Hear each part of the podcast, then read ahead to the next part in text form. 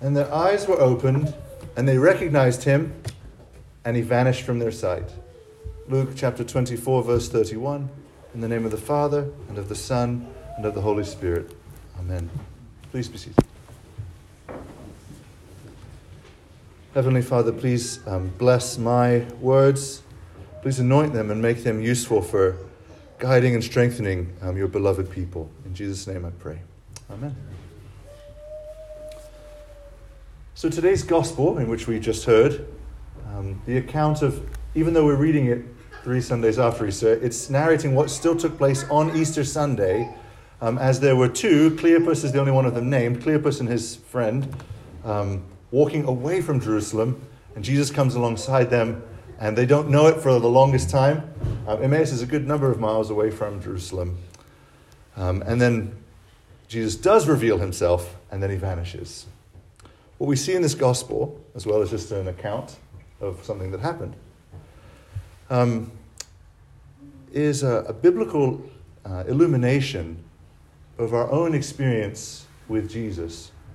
And we see this in the fact that in the ways in which Cleopas and his friend first don't see him, and then do see him. It says in verse 16, their eyes were kept from recognizing him. So we as the reader know something that they don't, that it is in fact Jesus with them, but their eyes don't see it. Now this isn't some party trick. This isn't just sort of something done at random. I want to offer to you that it's connected to their very circumstance. That here they are, this band of two, leaving Jerusalem, right, parting ways with the disciples of Jesus who were still lingering in the city. Their very leaving seems to communicate, we're done with this.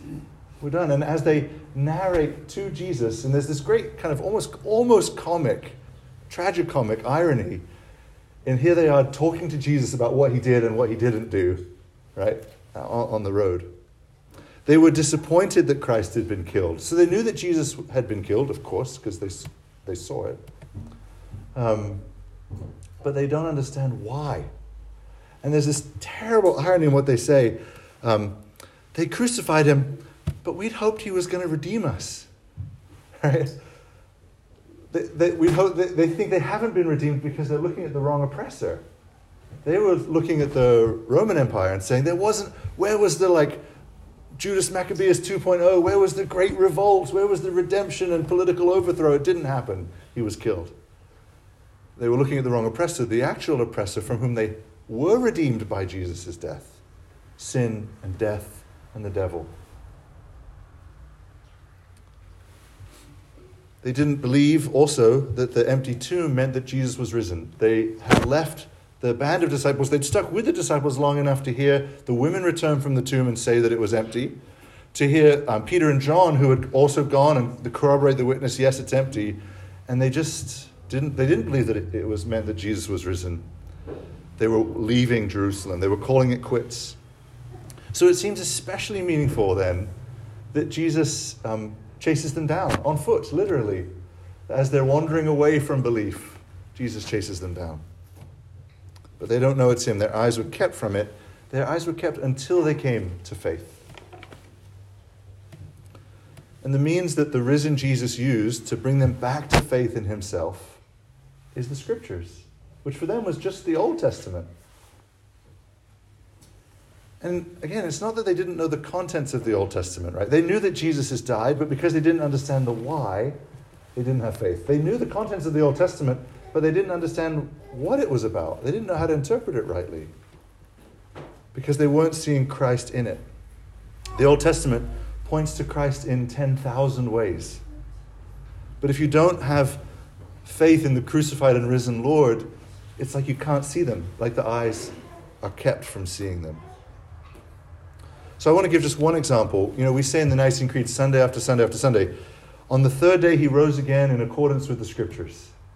Which is, as you know your Scriptures, that's lifted right from 1 Corinthians 15, right? Rose again on the third day in accordance with the Scriptures. But where does the Bible say that the Christ would be raised on the third day? Where does it say that? Well, if you have eyes to see, in Exodus 19, God promises to show himself in power on Sinai to Israel if they wait till the third day.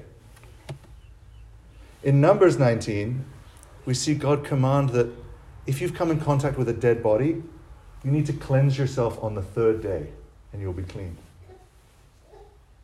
In Joshua chapter 1, we see that Joshua, or as the Greeks would say it, Jesus, Joshua led the people into the promised land after the death of Moses on the third day.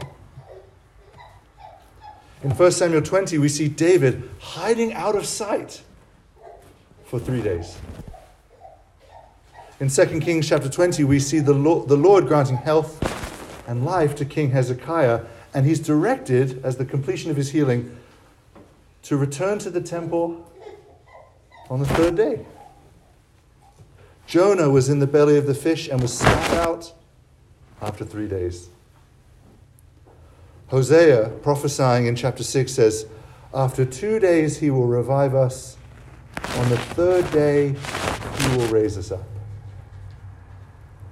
And if you think perhaps, well, maybe if you just, Old Testament's big, maybe there's lots of day markers. I did a search. I was like, well, what if it's just a sort of circumstance? If you search 4th day, 4 days, 5th day, 5, there's almost nothing in the scriptures that correspond to the 4th day, the 5th day, except for, of course, the creation account where you get 7 days. But there's this intentional pinpointing of the third day is when God does his cleansing, redemptive work. The life and the death and the resurrection of Jesus are on every page of the Old Testament, but we need the eyes of the Spirit to see it, just like those on the road to Emmaus experienced. Right? When Jesus was described, it was guiding them through, teaching them the Old Testament, their hearts burned within them. That's how you know when you're reading the Old Testament right, is when your heart burns within you and the sense of the joy in the gospel. So the risen Lord Jesus, hidden from their sight, first brings them the word, right, guides them through the scriptures, and then he brings them the sacrament. In unmistakably Eucharistic language, the gospel we just heard, read in verse 30, he took the bread and blessed and broke it and gave it to them. Compare this to Mark's account of the Last Supper. This is Mark 14:22, straight from the page. He took bread and after blessing it, broke it and gave it to them and said, "Take, this is my body." The Lord brings them the word. He brings them the sacrament. And what happens? Immediately their eyes are opened and they recognized him. Their eyes had been closed, related to their unbelief. They've been ministered to by word and sacrament by Christ himself, and then they're opened, and at last they see the risen Jesus, who'd been with them all afternoon, and they just didn't know it. Then they see. It's this sort of glorious epiphanic moment, this realization, this uncovering, this apocalypse, which then instantly and surprisingly comes to an end. It says, then Jesus vanishes from their sight. Which is not what we're expecting in the text, right? As you're reading that story, the first time you hear it, like, okay, and now they get it. Oh, wait, he's gone again? He vanished from their sight. And this last verse that I'm highlighting this morning, it tells us something about the qualities of the supernatural risen body of Jesus, that just as he's able to appear, as he does to the disciples in the upper room through a locked door, he's able to disappear. The same body which is then capable of ascending on the 40th day. But it also shows us, and here we have an analogy to when Mary clings to his feet and Jesus says, "Don't cling to me." An analogy to what Jesus is leading his church into, to transition from walking by sight, they who've walked with Jesus for 3 years, to walking by faith, to trusting the presence and the reality of Christ, even when they can't see him with their eyes.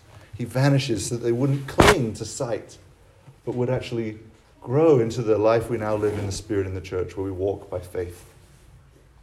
Reaffirming the same truth we heard in last week's gospel, when Jesus says to Thomas, "Blessed are those who have not seen and yet believe." Jesus is transitioning the disciples from seeing to not seeing in their life with him.